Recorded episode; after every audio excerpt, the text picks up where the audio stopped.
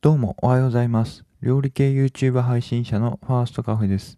はい、えー、今日は1月の10日ですよね。もうあの、新年始まって10日が過ぎちゃったっていうところなんですけど、皆さんどのようにお過ごしでしょうか？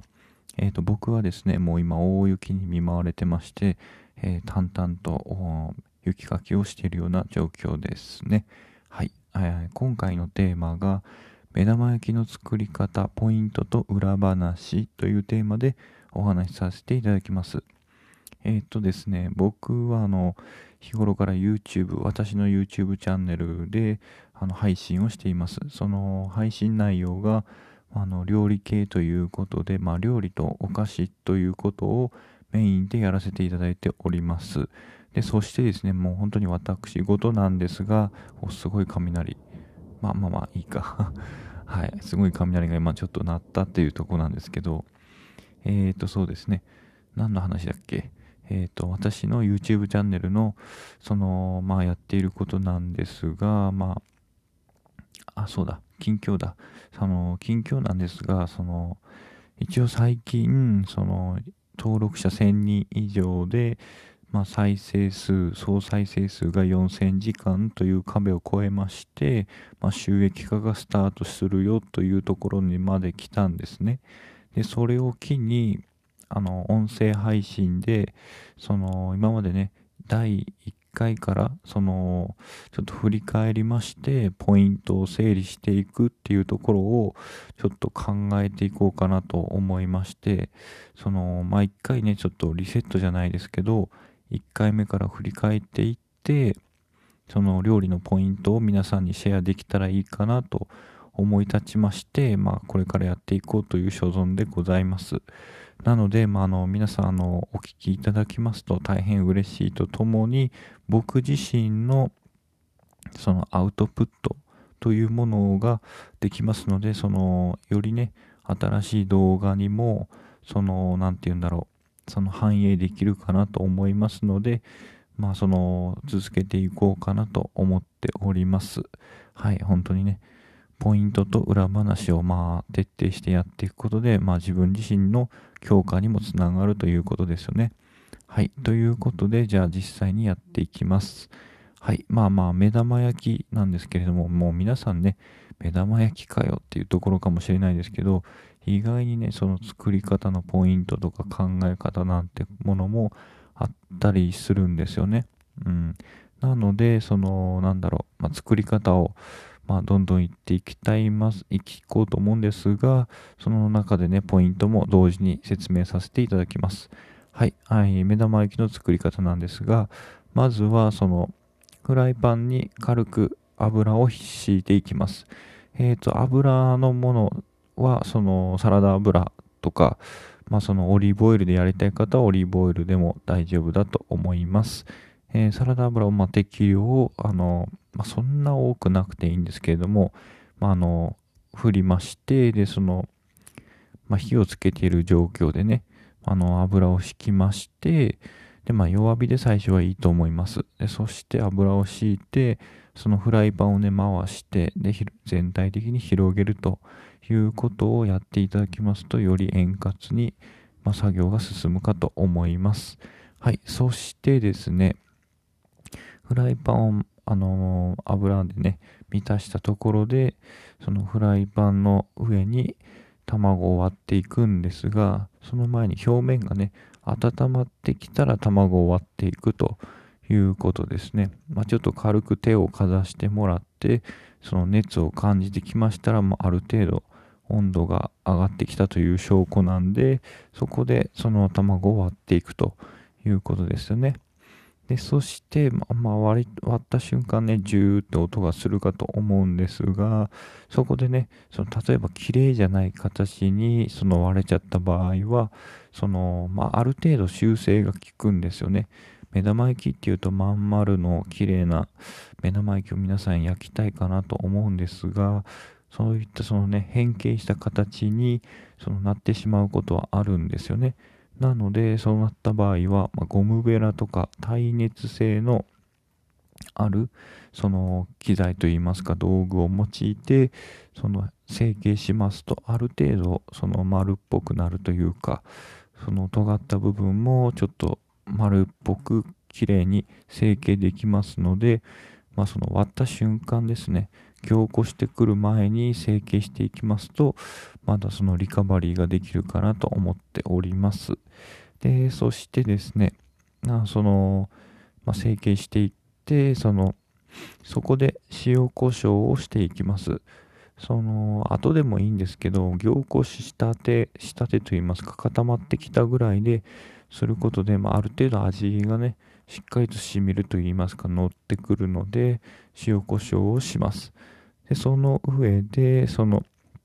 水をね少しだけ、まあ、適量ですよね。何グラムとか何ミリリットルっていうことは指定しないんですけども、まあ、適量をそのフライパンのね余ってるスペースにその入れてもらいまして入れますとまあね熱が上がっていますのでジューッと音がしてその、まあ、蒸発しますよね水が。でそうなってきましたら蓋をしてください。で蓋をすることによって中のね水蒸気がその滞留することになるんですよね。フライパンの中でその水蒸気が回ることによってその中にあるあの卵がね火が入りやすい環境になります。そうすることによって通常のその焼いてる時間よりも早く焼き上がると同時にそのカリッカリにならにくいというような状況ですよね。その目玉焼きのその縁のとことか周りのところがすごいカリッカリなやつって食べたことないですかね。なんかそういうのって、何て言うんだろう。ちょっとガリガリというか、あんまり美味しくないですよね。せっかくならちょっと柔らかみがあるというか、ちょっとその、なんだろう、卵の良さが残ってるような状態で召し上がりたいと言いますか、柔らかいいい状態で食べたいですよね。なので、まあ早めにその固まってきたら塩コショウして、で、水をある程度まあ入れまして、で、蓋をすると。で、そこで、まあ、中火から弱火程度に、あのー、火火加減をね、まあ、変更しまして、まあ、焼いていくということですよね。で、焼いていったら、その中でどんどん火が入っていきますんで、まあ、ある程度自分のお好みの硬さになるまで、その様子を見て、で、凝固してきましたら、まあ、蓋を開けるということで、で、その後はもうお皿に取り出して、まあの、お好みにの、まあ、調味料をかけまして召し上がるということですよね。うんまあ、こう基本的には作り方はこのような流れになります。で、ここからは裏話といいますか、その実際に YouTube を初めてこの動画で撮ったんですけれども、で、その裏話なんですけれども、もうね、先ほどもう一回その見たんですけど、一番最初の第1回の動画を見たんですが、もう本当にね、ちょっとひどいなと思うような、その内容をやって、これを最初に撮ってて、これがいいと思ってたんや僕はというような、そのまあ驚きですよね。うん。今となってはちょっとびっくりするような内容でして、それが何がおかしかったかというと、そうですね、まず緊張してるのがすごくね、やっぱその、見てる側に映るというか、その伝わってしまうなーっていうような感じでして、それを具体的に言いますと、例えばそのカメラアングルであったりとか、作り方であったりとか、まあそのね、あとは照明の感じとかね、うん、本当に、そんないろいろなところがね、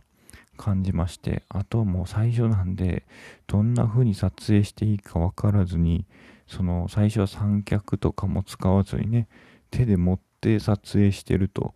いうことでして、すごい画面もブレブレなんですよね。うん、で、そのカット割りも、何て言うんだろう、すごくね、無駄な時間が多くて、見てる人からしたらちょっと多分つまらんやろうなっていうような感じでしたよね。うん。で、しかも作って、作り終わって、最後に卵を割ってどんな焼き具合かっていうのを証明というか、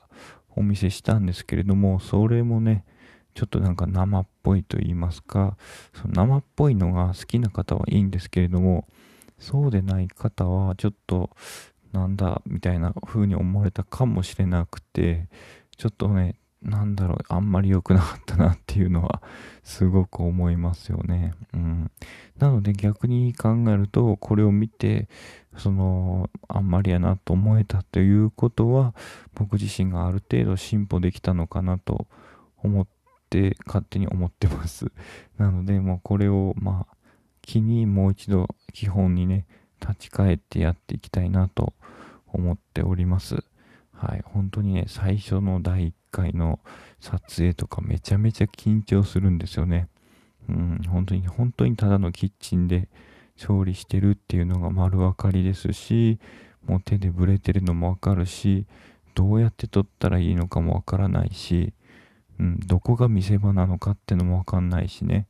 本当にわかんないだらけのことやっときに撮りましたっていうのが